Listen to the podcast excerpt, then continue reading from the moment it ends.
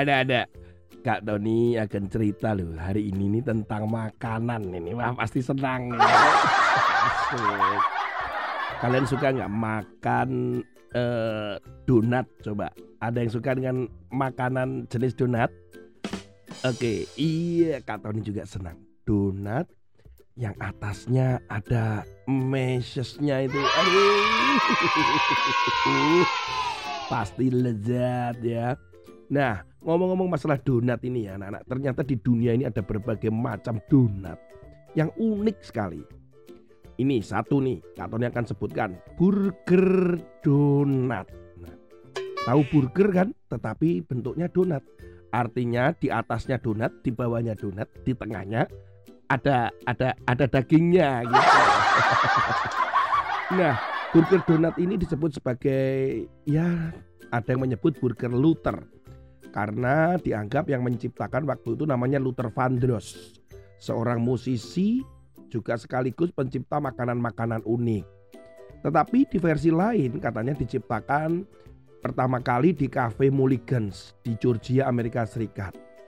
Pada saat itu kisahnya katanya kehabisan roti yang ada donat kemudian dipakailah donat. Tidak menyangka burger donat ini menjadi tren sejak tahun 2011 di berbagai negara ternyata akhirnya menjual burger donat.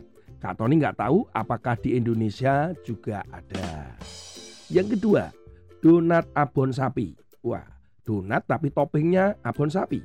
Di Cina itu Dunkin Donat salah satu produsen toko penjual donat yang terkenal yang ada juga di Indonesia membuat abon itu dijadikan topping di atas donat.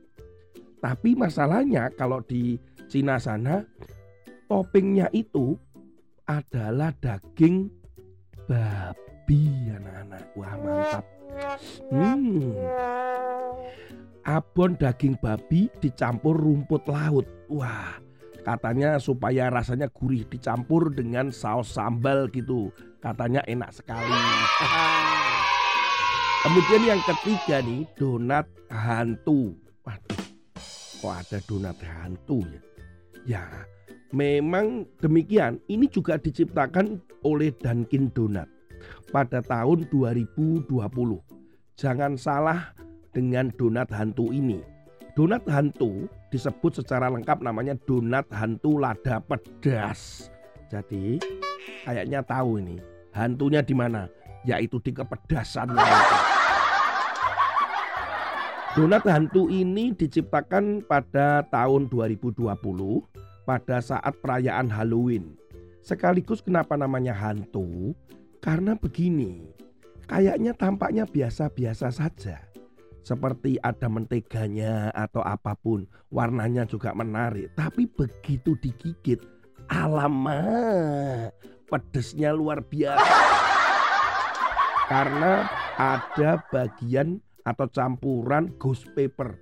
Ghost paper itu adalah lombok salah satu lombok yang paling pedas di seluruh dunia.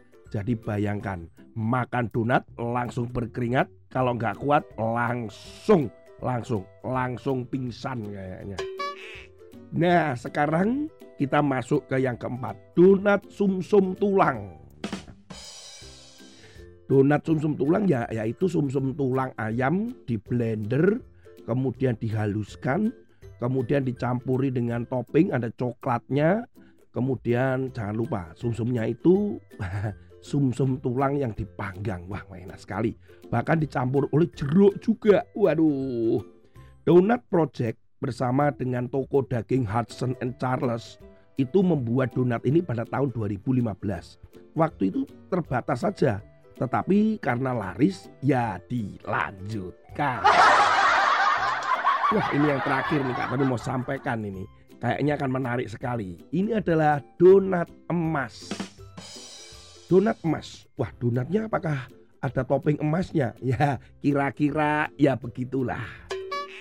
Manila Social Club di New York adalah salah satu restoran yang terkenal yang menyajikan makanan-makanan khas Filipina Nah, salah satu menu yang paling mewah adalah donat emas. Kalian tahu harga satu donatnya? harganya satu biji itu 100 dolar atau kurang lebih satu setengah juta rupiah. Aduh, satu biji mana ada yang mau makan. Ternyata banyak anak-anak. Donat yang seperti biasa sepertinya tapi di atasnya itu berkilau-kilau kuning-kuning begitu. Ada krim putihnya, ada topping warna-warninya. Nah kilauan kuning ini ternyata adalah diolesi oleh emas murni anak-anak. Bener-bener emas yang dilapisi secara tipis. Nah kira-kira bisa dimakan nggak ya? Menurut informasi bisa dimakan tetapi nggak ada rasanya. Ya gara-gara taburan emas itu. Tapi biasanya donat ini tidak untuk dimakan. Biasanya hanya untuk menunjukkan bahwa saya ini kaya. Saya bisa beli donat satu setengah juta rupiah. Satu donat. Ah ada-ada aja. Kira-kiranya dari donat-donat tadi apakah ada yang kalian tertarik untuk memakannya? Mulai lapar-lapar begitu? Tony Firman Tuhan hari ini diambil di dalam Amsal pasal 27 ayat yang ketujuh. Orang yang kenyang menginjak-injak madu. Tetapi bagi orang yang lapar segala yang pahit dirasakan manis. Apa yang dikatakan pada ayat ini adalah bahwa kalau orang itu sedang lapar, apa saja dimakan.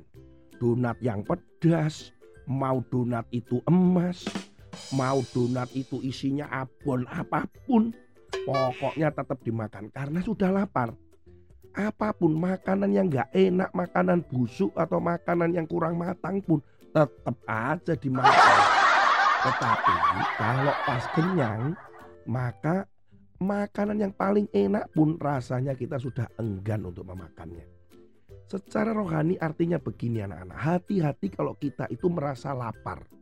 Lapar apa Kak Tony? Bisa saja kita lapar perhatian. Aku ini kurang perhatian, aku kurang diperhatikan oleh papa mamaku maka kalian akan mencari perhatian dari orang-orang yang mungkin punya niat jahat kepada kalian. Aku ini kurang hmm, kurang dicintai sepertinya oleh teman-temanku dan orang tuaku.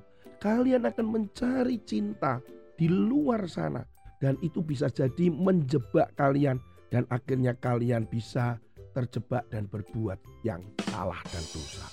Jadi hati-hati dengan lapar. Apa yang bisa membuat kita kenyang anak-anak? Yang bisa membuat kenyang seperti lagu yang katanya adalah hidup itu jangan seperti donat.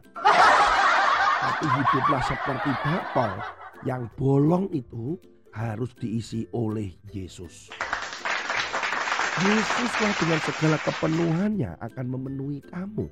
Kamu sehingga nggak perlu cari apa-apa lagi karena Yesus yang sempurna memenuhi hatimu dengan cintanya. Hati-hati dengan lapar ya, hati-hati dengan lapar. Kekurangan ini, kekurangan itu, aku merasa kurang ini, kurang itu. Eh, nanti kalian bisa dijebak dan dibohongi orang yang di luar sana yang ingin memang menjebak dan menyeret kita jauh dari Tuhan. Tuhan Yesus memberkati anak-anak. Semoga kalian mengerti akan firman Tuhan hari ini dan tetap suka makan donat nggak? Tuhan diberkati. Sampai ketemu lagi dengan Kak Tony di episode yang lain. Amin.